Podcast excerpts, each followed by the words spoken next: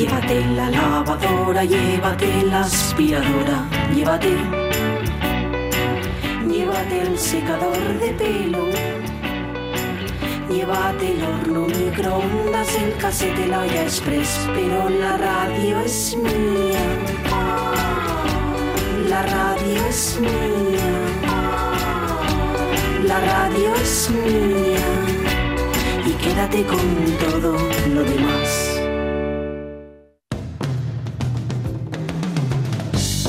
La radio es mía. Pachi Poncela.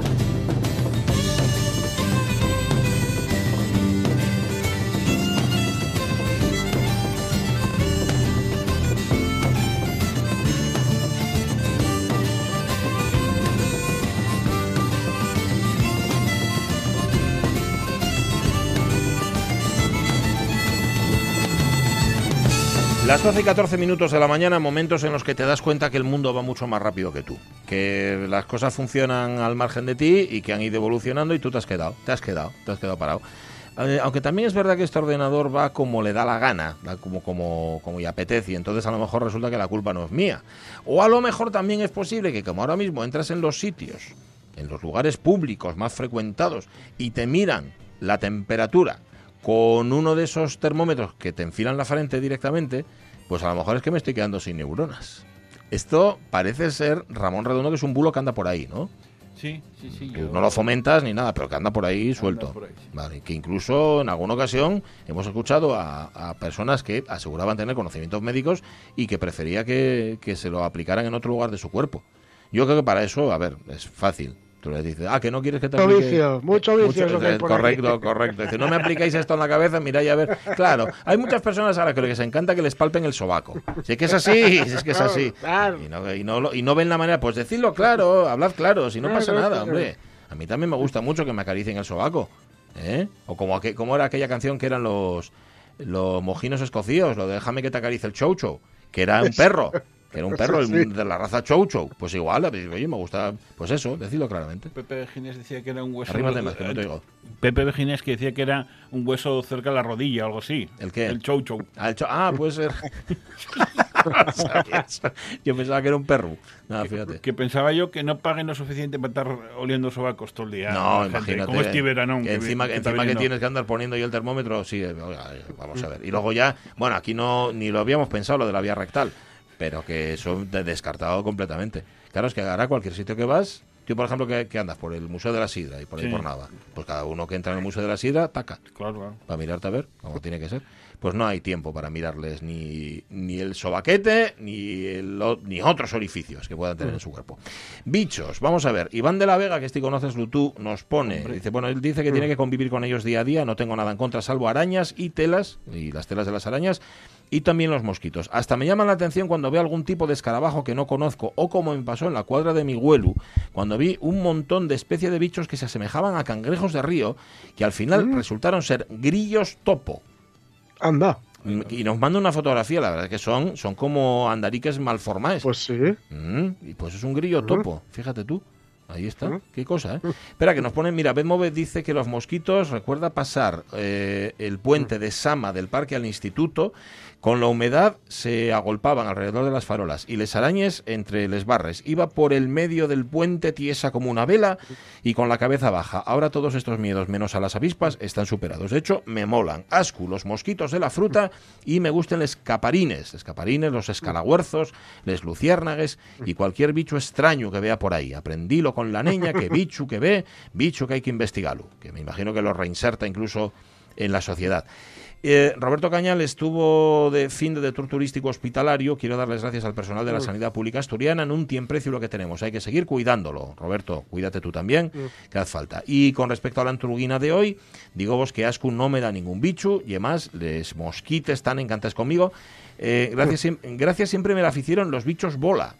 Sí, señor, que son unos Sí. pequeñinos que si los toques hacense, fanse una boluca.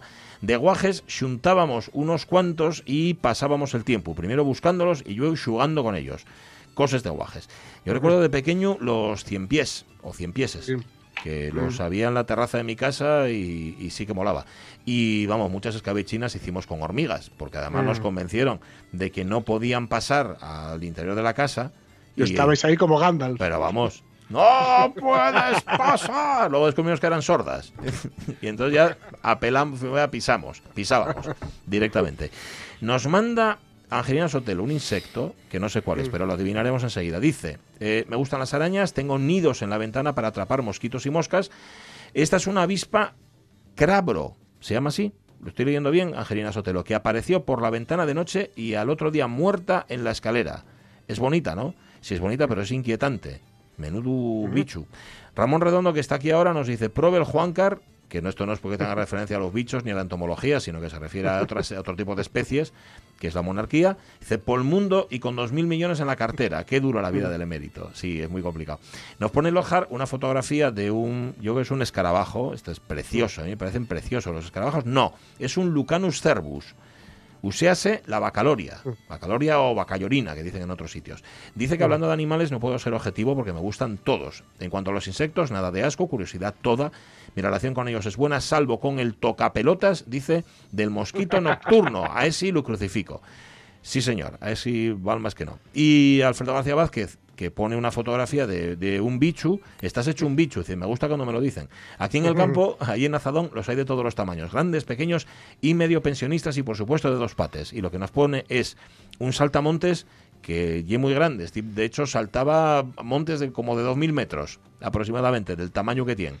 Debe de ser una cigarra, me da la impresión más que un saltamontes, no lo sé.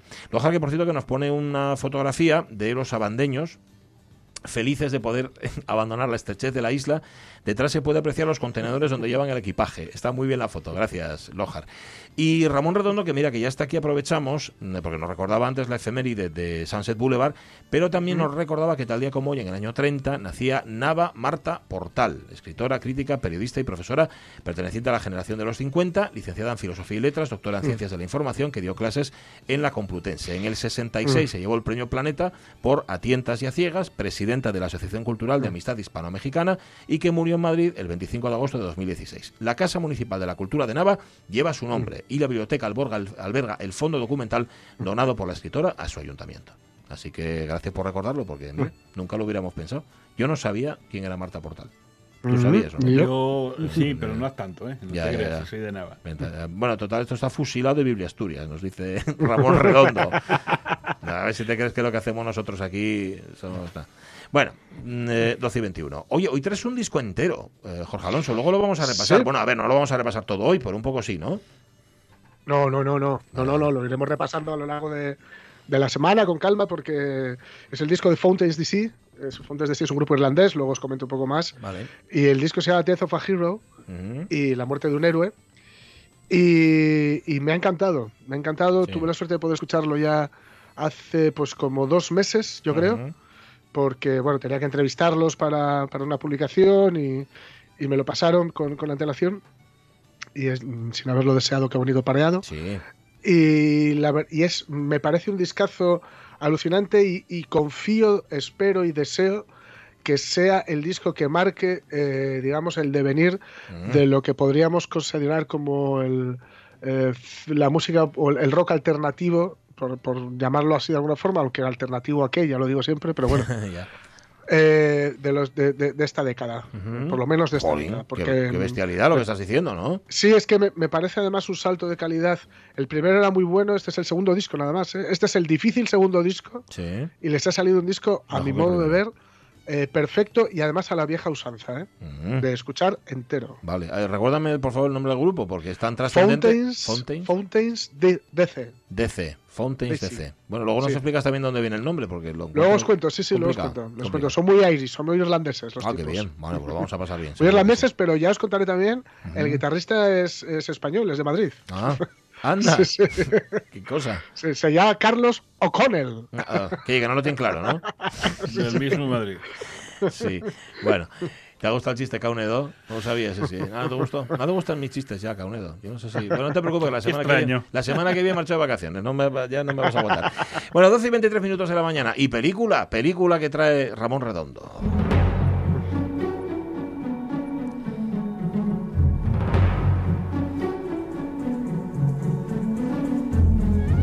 Ramón Redondo que se, se arriesga a la saturación, porque ya sabéis, esto es un problema que, que puede, puede- A ver, las redes sociales son un poco como la radio, hay que repetir y repetir y repetir.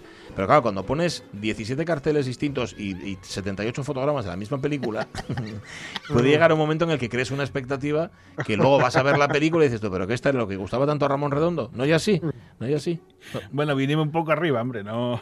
¿Cuántas pusiste? Pusiste un montón en Carteles, Facebook. como una docena. Es Una que docena. eran bastante chulos Son y muy muy, chulos, muy sí. variados. Es verdad, es verdad. Fíjate que lo hablábamos el otro día con Javier Mediavilla, con los responsables de, de la Acción Festival de, de Avilés, de Avilés Acción, y decíamos, jo, si las películas corresponden, la calidad de las películas corresponde con la calidad de muchos carteles, mm, qué bien, ¿no? Sería. De hecho, en los cortometrajes que estaban seleccionados para este año, los carteles eran preciosos. Los cortometrajes no tengo ni idea, Claro. pero los carteles eran muy guapos. Bueno, la película es de un director conocido, porque conozco hasta yo, que es Jim Jarmusch, y se titula Patterson, con una sola T. ¿Quién es Patterson? Patterson trabaja como conductor de autobús en Patterson, Nueva Jersey, Ah, la ciudad que vio nacer a Lou Costello, el de Abbott y Costello, sí. William Carlos Williams y Allen Ginsberg. Cada día, el joven Patterson despierta temprano junto a su amada Laura, sin necesidad de utilizar despertador.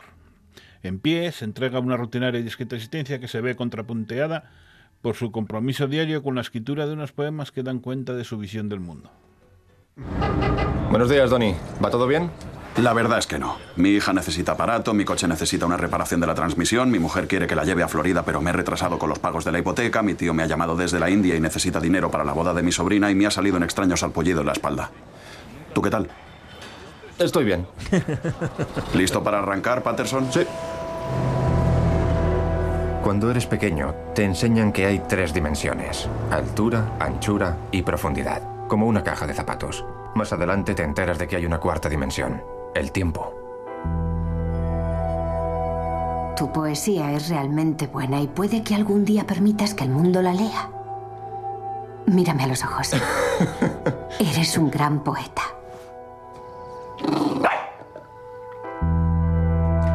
Dice que es un gran poeta es Laura, me imagino, ¿no? Sí, Que sí, es su sí, pareja. sí, su pareja, sí. Y él es un conductor de autobús el que nadie sospecha que sea poeta, me imagino. Eh, bueno, él lleva No su libretina en, Sí. en la fiambrera, en la Ajá. comida, Ah, sí. y a lo mejor acaba la ronda y para el autobús y entonces escribe. Mm, Porque él siempre tiene la orella atenta a todo. Ajá. Mm. Vale. Y la vista. Vale, vale, está pendiente. Oye, eh, luego hablamos de la película un poco más en, en intenso. Háblanos de Jim Jarmusch, que ya te digo, para conocerlo yo.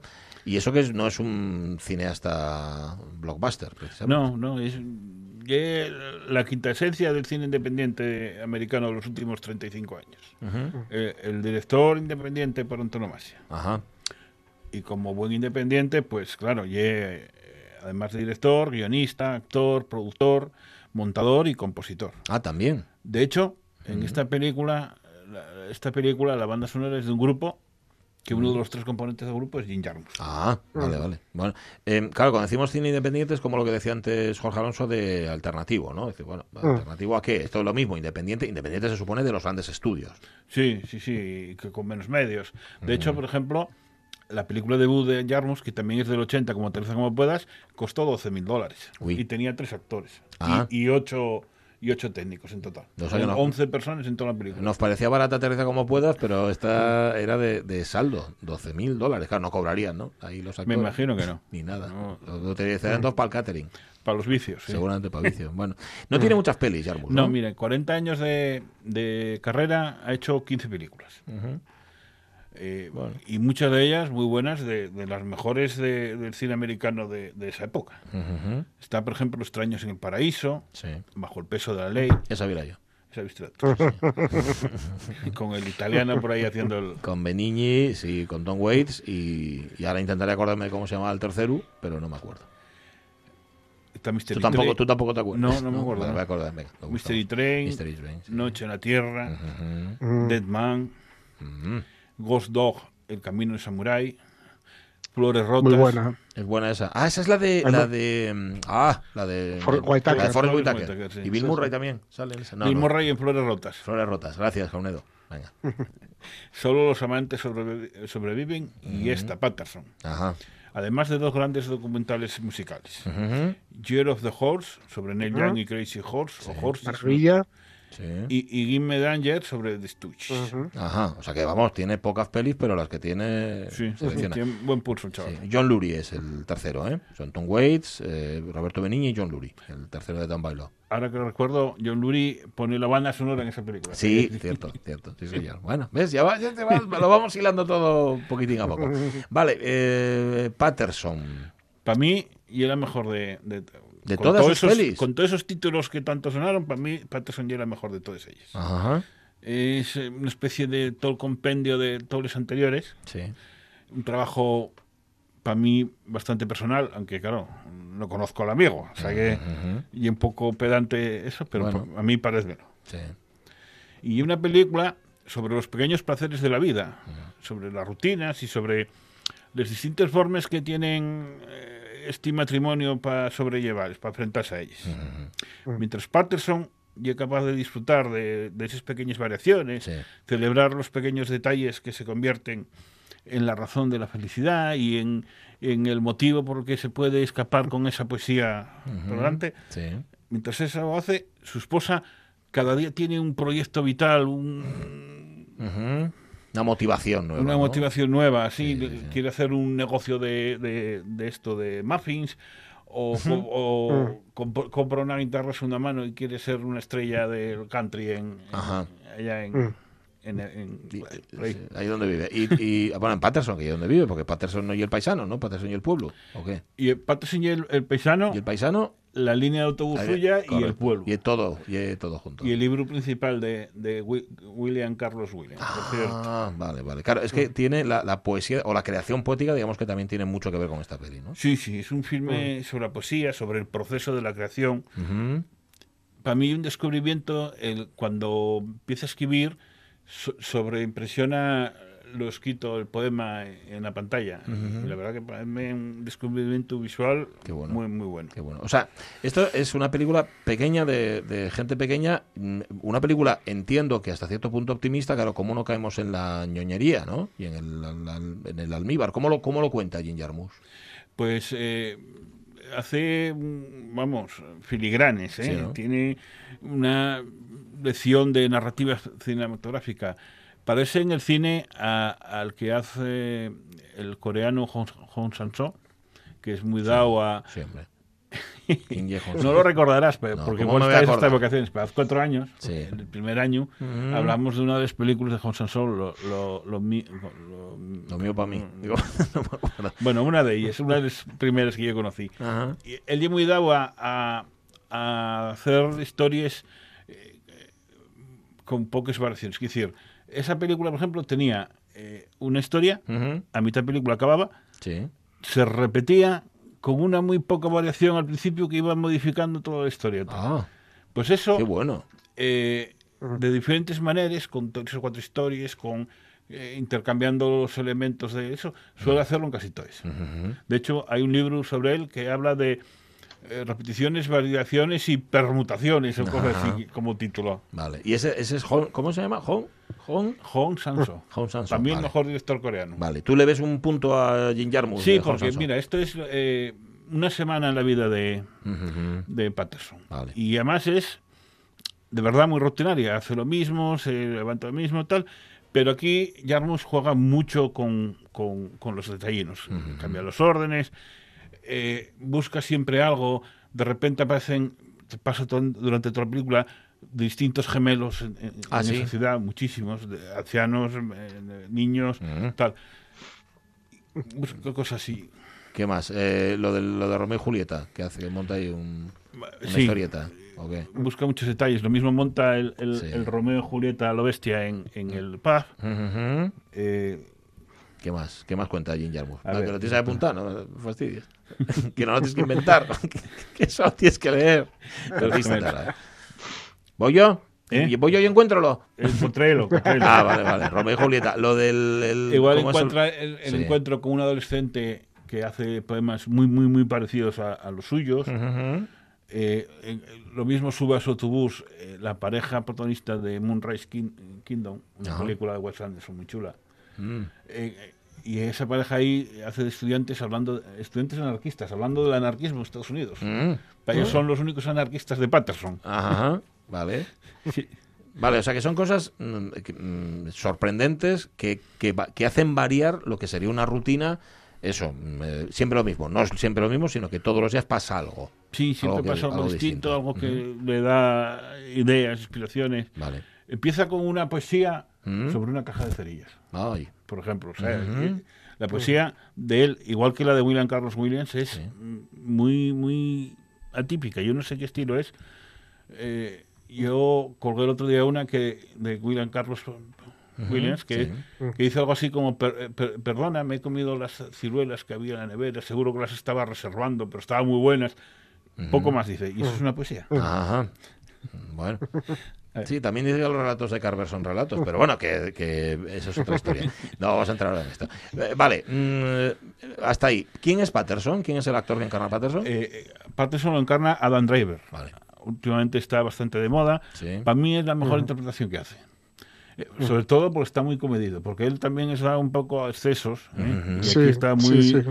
Muy, muy comedido. Yo no, lo he visto, no creo haberlo visto en ninguna peli. Pues, eh, Tiende, tiende al sí. exceso. Si tiende al viste exceso, alguna sí, de sí. las últimas Star Wars con, Sí, con, vi el, una. con el heredero, Sí, vi una. Eh, hace de Kilo Ren o algo así, uno muy malo, muy malo, un malote. Malo, ¿eh?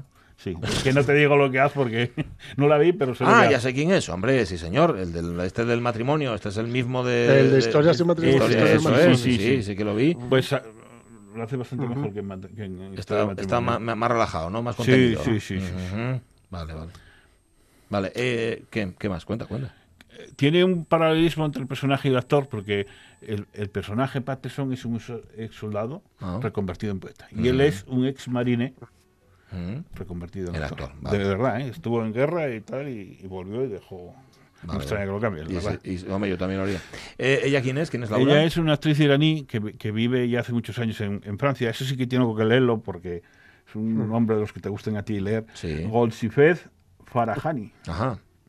Holsifed Farahani se llama. No la Ujú. tenía yo muy, muy, muy controlada Sí. o no la recordaba porque yo eh, las películas en las que veo que salió eh, sí las conocía, muchas de ellas. Ujú.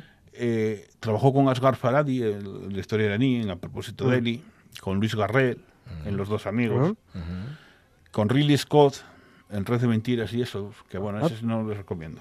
No, ¿verdad? O, o un film afgano que se llama La piedra de la paciencia, que es la prota. Vale.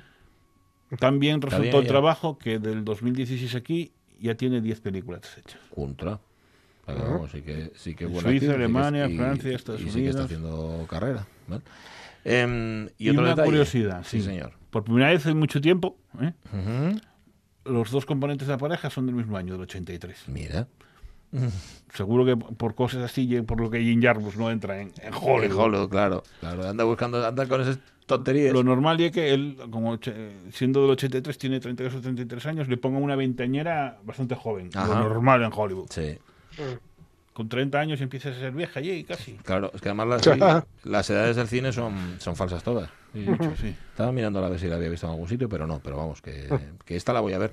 Mm, la voy a ver aunque ya Pedro Pablo Valerio Morís ya te he dado el toque. Lo que pasa es que, claro, que sabe Pablo Valerio Morís de cine. No hipster, tiene- que no tiene me lo ni habían idea, llamado. no tiene ni idea. Fíjate que es una persona culta que sabe que, que es un tipo que nada, no tiene ni idea de cine. O sea, un tipo que dice que Patterson nada y que Magnolia tampoco, anda, hombre. no, no, no. El cine y los gustos son todo muy relativo, hombre. Todos los gustos bueno, a mí general, gusta, yo qué voy a hacer. Vale. Eh, ¿Cuánto dura la peli aproximadamente? No es larga, no, no creo que llegue los hora y 100 minutos. media, yo creo. Qué bien, qué bien. Al menos. ¿Cómo me Sí, sí. gusta? ¿Cómo me gusta? Sí, sí. Yo la- es una película que es cierto que, que el tipo de poesía te puede gustar más o menos. Sí. A mí, ¿A ti te gusta? alguna- no, Ah. no, no. Ese tipo de poesía que es escribir lo que has hecho y darle al enter, no. Ujú. Cho- choca, ¿eh? Sí. O sea, me levanté, abrí la puerta, estaba la luz Ujú. allí. Bueno, Ya. pues no sé hasta qué punto. Ya se lo puede haber currado un poco más, ¿no? Pero, oye, las opiniones son como los culos, cada uno tiene uno. Lo que, lo que Lo sal- que sí me gusta mucho y me Sí. producía mucha ternura y también he de decir que dentro de mi, de mi ego insondable me recordaba un poco a, a ciertas situaciones de estar trabajando, pongo por caso, en la ferretería Sí. o en cualquier otro trabajo que, que no, que no tenía nada que ver con este que desempeño ahora y ir con la libretina. Ah, siempre iba con la libretina y estaba, por ejemplo, cuando tenía la tienda de camisetas o cuando estaba en el mostrador de la ferretería, garabateando cosas que luego se convirtieron en libros. Fíjate. O O sea sea que eres un poco Patterson en ese sentido. Que eso sí que me recuerda mucho. Y eh, sí, bueno, soy un poco patoso, más bien. Patoson. Mm. Y tú, Bien. Patterson. Pero la, peli- la- la película me gusta mucho el, el, digamos, el aire de, de ternura y de insuflarle creatividad, que no intensidad estúpida a la vida. Bueno, dice Samuel Fernández que sí, ver películas iraníes y vietnamitas o de Sri Lanka y no ver la mejor saga cinematográfica de la historia. Ay, mi madre, creo que se refiere a. Me imagino que se refiere a la Guerra de las Galaxias, ¿no? Con la mejor saga. Sí, pero la Guerra de las Galaxias dejó de ser la, la- la- la mejor saga a partir de la cuarta película. Sí, señor. Dice, Sí, sí. dice Samuel Fernández que el actor de Kilo Pert o Kilo Ren, ¿cómo se llama? Kylo Kylo Ren. De pena. Kylo. De pena. Me gusta. Pues nada. Pero, hombre, depende de qué peli haga, ¿eh? Igual haciendo de Kylo Claro. Ren y es más malo que el que la carne pescuezo y haciendo otro papel. Tiene un buen director ahí, alguien que lo dirija y sale mejor. Que hablando de la poesía de este hombre, Sí. eh, lo que sale en el tráiler que habla de las tres dimensiones y una cuarta, Sí, del es un poema. Ah, bueno. Una reflexión poema de ese hombre. Es decir, son cosas así. Tengo yo muchas de esas. Voy a, sacar, voy a sacar un libro. Bueno, pero vamos a verla, ¿eh? Vamos a ver Patterson. Tiene muy buena pinta y me apetece mucho verla. Aparte creo que la vio Sonia y a Sonia le gustó, así que está todo dicho. Bueno, y a ti te gustó, a Jorge, mí, o sea que... pero a mí nunca Sí, me consultes. Ramón, a ti no Tienes que no pedir una segunda opinión Siempre, siempre. siempre, por supuesto. Hombre, solo faltaba. Tú ni es objetivo, hombre. Te gusta el cine. Gracias, Ramón Redondo, oyente becario. Eh, oyente becario ya, no, casi no becario, aquí en la radio. Bien, mm, ahora vas a tener que repetirme el nombre del grupo. Fountains DC o DC, Vale. si lo Mm. preferís en, en el inglés original. ¿Y, y cómo suenan Fountains DC? Bueno, pues vamos a escuchar la, vamos a escuchar el disco por orden. Y el primer, además, fue el primer adelanto que sacaron allá por junio, incluso mayo, junio por ahí, Sí. y, y ya se les veía que habían dado una vuelta de tuerca muy reposada a lo anterior y sonaban así de bien. I don't belong.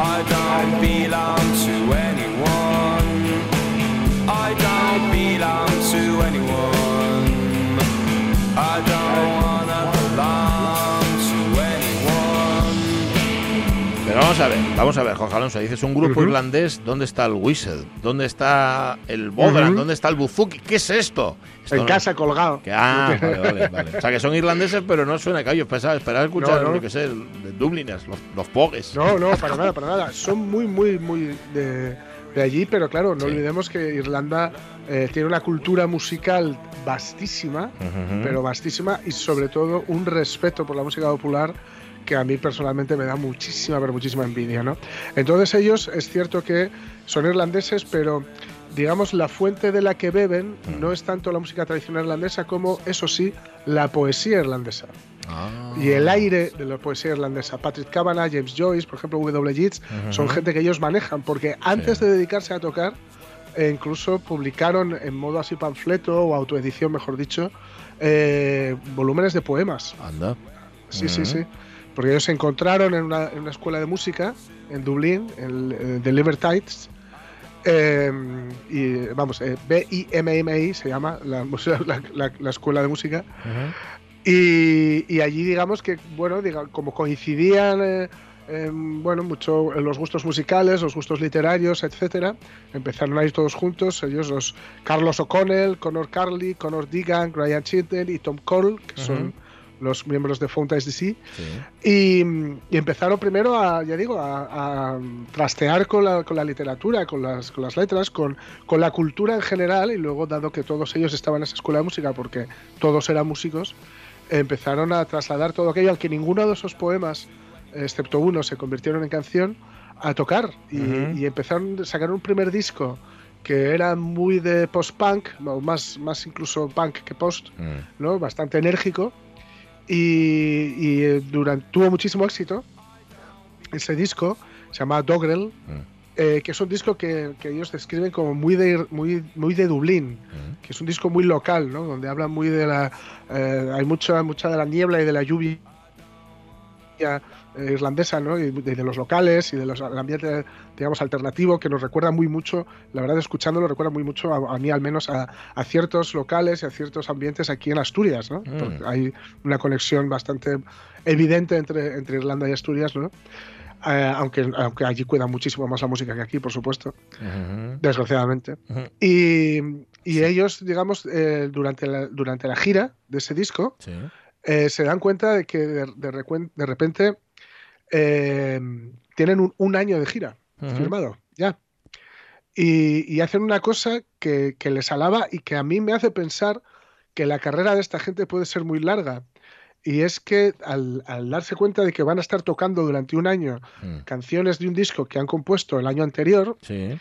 no les va a dar mucho tiempo a, a crear, es decir, a todas las canciones en las que ya estaban trabajando, poder ponerse con ellas. Ujú. Entonces eh, se mueren de miedo porque Mm. están al, a- tienen al alcance de la mano el sueño de las estrellas de rock and roll, de ser estrellas de rock and roll, Mm. pero le piden al sello, a Partisan Records, al management, que paren la gira, Mm.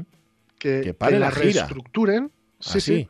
que reestructuren esa gira y les permitan tres días a la semana, aunque sea de gira, no- sin tener que volver a Dublín, aunque sea de gira, para componer, para trabajar en las canciones que tienen, buscando locales, tocando en hoteles, etcétera, ¿no? Qué bueno. Es decir, para no, para no seguir repitiendo una y otra vez las mismas canciones y, y quemarse y, y a lo mejor no sacar nada más o sacar un muy mal disco, segundo disco que les hundiera, prefieren reestructurarlo todo jugándose a que les dijeran, pero ¿de qué vais, chavales? Sí, Porque son unos guajes, claro.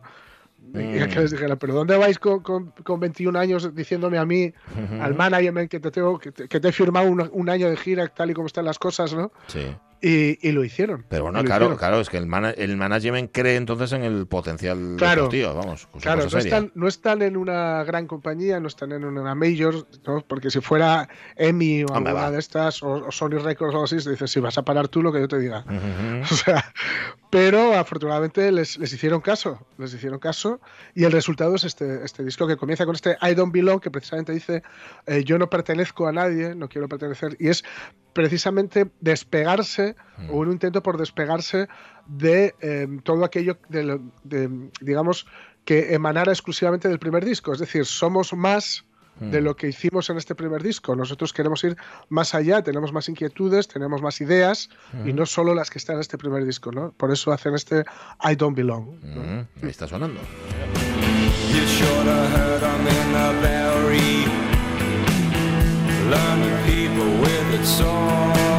¿Te gustan Caunedo? Gust- Sí, sí le gustan, ¿eh? Tienes a Caunedo contento hoy. Bien, Sí, sí, sí, sí. Bueno, no está mal. Sí, señor.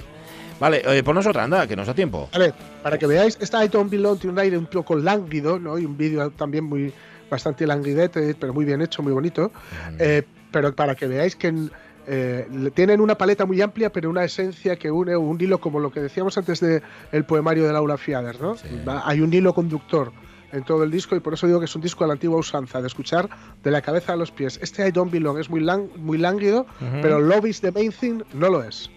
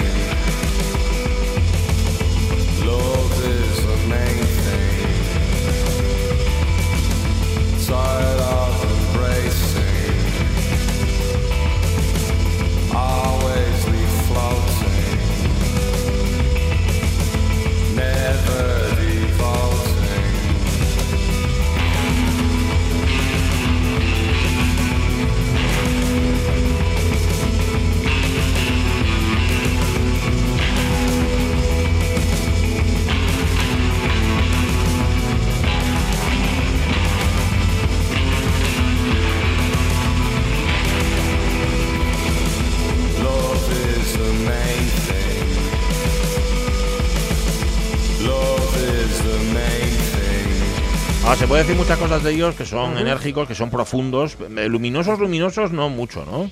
Eh, no de momento, ya De veréis que a lo largo vale, del vale. disco van a tener momentos mucho más luminosos. Aquí están jugando con una, digamos, una paradójica, que es decir que el amor es lo más importante, pero decirlo de una forma anodina. Ah, Eh, con la voz. Sí. ¿no? Lo- el amor es lo más importante, el amor es lo más importante, como algo que te repiten Sí. una y otra vez, pero que te lo repiten de una, de una forma Ah, amigo, muerta, ¿no? ah. Entonces un poco juegan con eso y aparte juegan con un sonido muy evidente que, que- que bebe directamente de las producciones de Martin Hannett, es decir, de Joy Division. Totalmente, ¿no? totalmente. Que están bebiendo un poco de ahí, que ellos lo reconocen además que, que son muy fans de Joy Division y que esta canción y otras tantas eh, beben directamente de ahí, que, que, Ujú. en fin, no, no, no, no pasa nada por, por No, no, reconocerlo, ¿no? claro. No, no, deciros para que os hagáis un detalle, mañana seguimos con ello tranquilamente, durante toda la semana, ya digo, vamos a ir hablando de esto. Sí. Y, y déjate que no consiga cazar a, a uno A de ellos que, que sé que tiene una boda que de la que hablamos, hubo muy buen rollo y tiene una, se casa la hermana en Asturias en agosto. Anda. Déjate, Oye, pues mira. déjate que no lo que hacemos. Pues pero bueno, igual hasta rematamos. Vale. sí, Con pero los- decir sí. Sí, sí, dime. dime. para que os hagáis una idea de la personalidad de los chavales, Sí. no solo no solo mandaron reestructurar la gira, sino que este disco se graba entero en Estados Unidos Sí. y, le- y hacen como el thriller de Michael Jackson. No les convence Mm, y lo vuelven a grabar otra vez en. Dublín. Qué tíos. Sí, señor. Fountains DC. Acordaos de este nombre, bueno, aunque lo recordaremos durante toda esta semana. Sí. Dice Caunedo Sí, que sí. le gustó más el primero, pero bueno. Ahí he podido Porque es más crudo, es que Ca- Caunedo es más crudo. No hagas caso. Eh, yo puedo llamar la atención, hombre.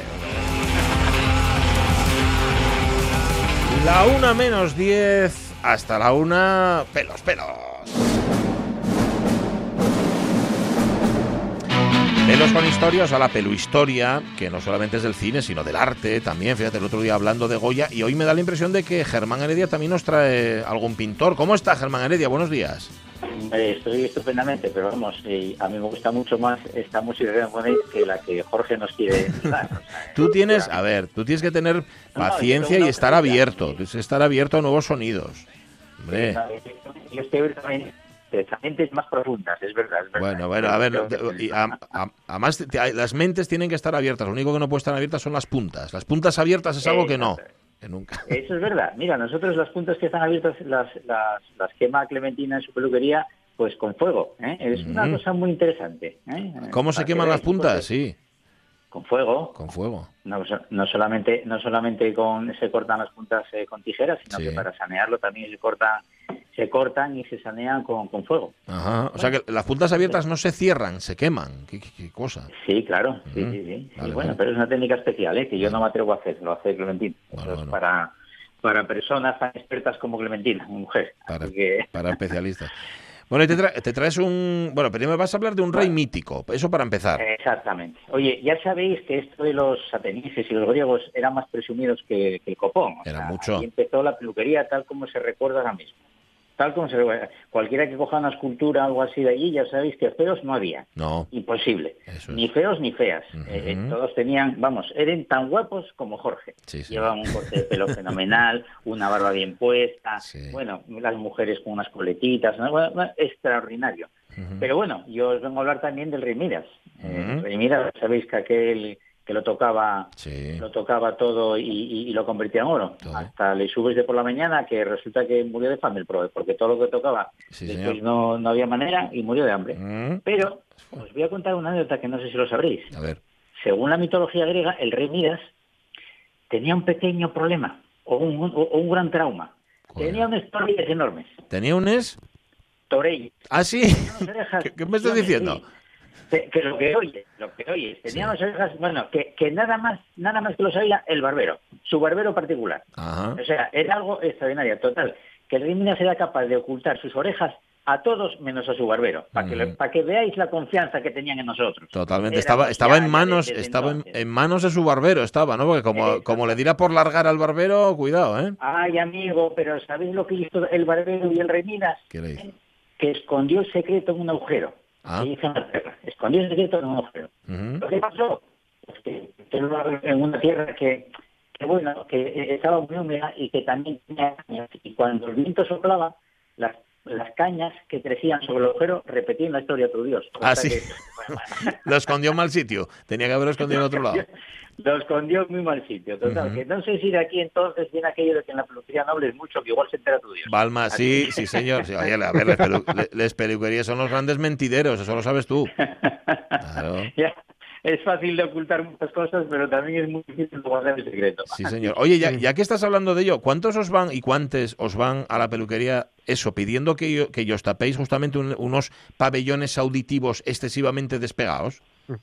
Hombre, eh, casi todos. Eh, Sí. Fíjate, eh, en realidad eh, los hombres, que somos los que más nos cortamos el pelo y que a veces eh, las orejas quedan mucho más al descubierto, Mm. Sí. no nos preocupa tanto ese, ese problema, entre comillas, físico, sino que le preocupa mucho más a la mujer. No hay muchas, ¿eh? tampoco hay grandes excesos de, de ese problema. Eh, sé que actualmente pues hay bastante cirugía y que cuando ya uno tiene una edad eh, pues para escoger hay bastante cirugía que te pueden eh, las orejas ponerlas en su sitio, ¿eh? ponerla un poco más estéticamente más razonables. Así que ahí tenemos un punto que antes era bastante eh, preocupante, pero no, a la mujer lo que más le preocupa no solamente las orejas, sino la eh, pues cómo tiene si la parte redonda, forma de pelota, forma de manzana, forma cuadrada. Claro, porque eso te define también cómo, cómo, cómo tienes que llevar el corte de pelo, ¿no? Hay, hay cortes de pelo que van mejor a ciertos tipos de caras. Eh, Exactamente. Vale, exactamente. Para eso está el buen estilista. ¿eh? Es, eh, ahí está la, la historia. Vale. Bueno, y ahora voy a dar un salto. Voy a dar a, a- la edad medieval. ¿eh? Que tú me decías que iba a hablar de un de un pintor, ¿eh? o un, un tal Giovanni Battista. ¿Quién era este? La verdad es que era muy importante en su época, creo que fue a finales del 16, del 17, no sé, no me acuerdo de las fechas, pero bueno, era muy importante en el Rococó. Era final del Rococó y la verdad es que eh, era un excelente pintor, también esculpía muchas eh, muchas esculturas. Bueno, era un personaje muy interesante. Y entre todos he encontrado un cuadro Sí. que a ver si entendéis un poco lo que es el corte de pelo de este tipo franciscano. Ah, Eh, sí. Hizo un, un- un cuadro, ¿eh? un retrato, a un personaje, no trae el nombre, simplemente trae franciscano, que es la coronilla bien redondita, ¿de acuerdo? Después, en el medio, le dejan una cabellera más bien cortita y por debajo otra vez corto. Mm, Vale. Era eh, la manera de, de ver en aquella época pues los monjes Mm. eh, bueno, ¿por, por qué se cortaban así los monjes el cabello? Y era una característica quizás de todo de, de esa de esa época, ¿eh? porque después ya se fue perdiendo un poco. Ya sabéis que el tipo de este corte franciscano, pues en- en- en- voy a empezar con la historia. En, la Ro- en Roma se menospreciaba a los calvos, ¿vale? Es más, se rapaba a los esclavos para distinguirlos del resto de la sociedad. No lo digo por ti, Pachi. ¿eh? No, no, no. por Yo, en absoluto, yo no, por no, eso no, trabajo en la radio, para que no me desprecien. Como se me ve. Exactamente. Claro. en fin, el caso es que siglos más tarde, pues eh, los monjes se rapaban la coronilla para mostrar externamente su sacrificio al aceptar el modo de Ujú. pues, muy, muy, muy austero, Sí. eh, que concordaba un poco y según decían los primeros con lo que eran las melenas de Jesucristo. Eh, Jesucristo llevaba melenas, Sí. ¿vale? Pues ellos eran todo lo contrario para, para demostrarles un poco la sumisión a, a Jesucristo, ¿no? Y ahí está la historia de ese corte de pelo, de, famosa, de la famosa coronilla pelada en, en- en aquella época y hasta al día de hoy también hay alguna religión que también se lo pone, eh, y cómo la moda en los cuadros también reflejan un poco el tiempo eh, de cada época y la forma de pensar en cada época. Porque sí tengo que recordaros que en la Edad Media realmente el cristianismo, pues hombre, como muy dado a la estética no era. No, ¿verdad? No, no, no era mucho. Incluso las mujeres, eh, todos los cuadros que he repasado y he visto y tal, eh, difícilmente verás alguna con algún cabello eh, a la vista. Todas llevaban con un pañuelito, una manta, una cosa que las tapaba. Como las eh, monjas. Pues, pues, pues la cabeza. Claro, como las monjas, ¿no? Que no, que no lo enseñan. claro. Sí, sí o no, la- o- incluso personajes también de la corte, en fin, era un poco más austero, era una época muy oscura, muy oscura, y, y que bueno, realmente pues eh, era, pues, pues, pues el cristianismo en aquellos años hacía un poco de, de pereza en, en la cuestión de estética. En fin, Bueno. esas son las historias Oye, pues, qué, ¿eh? pues qué, qué salto has pegado además de, la- de los mitos de la Grecia clásica a- al siglo XVI o el XVII, de un rey a un franciscano. Chico, que Exactamente. señor. Por- porque la peluquería en Sí. realidad no tiene épocas. todo está metido. No tiene ni años ni nada. O sea, eh, hablamos muchas veces de moda Hmm. eh, y, y hay muchos peinados que se hacen pues desde la época griega hasta esa época y pasando por los años 20, a principios del siglo XIX, finales del... Bueno, en fin, no tiene época. Lo que pasa es que sí me gusta mucho captar las anécdotas en que, en este caso, en esta aventura veraniega con vosotros, intento un poco eh, mirar la forma artística, ¿eh? Sí. más la forma artística desde, la- desde la base de los pintores, de la forma de ver, Sí. eh, cómo influyeron también los pintores, Pues ¿eh? sí. la, la estética del cabello. Pues eso, a través de los cuadros vemos la realidad. Gracias, Germán Heredia. Cuídate mucho y nos A encontramos vosotros. aquí el lunes. Un abrazo fuerte. Jorge, miraré bien música, ¿eh? Eh, Sí, Vale. Escucha mañana la radio mía, que va a la siguiente entrega de Fountains sí. Cuídate. Hasta luego, Un que va. abrazo, hasta Nos luego. vemos mañana. Adiós, Jorge Alonso. Adiós, Omar Caunedo. Adiós, oyentes. A las 10 aquí. Ahora el tren no, pero enseguida. Y las noticias. Y ahora adiós.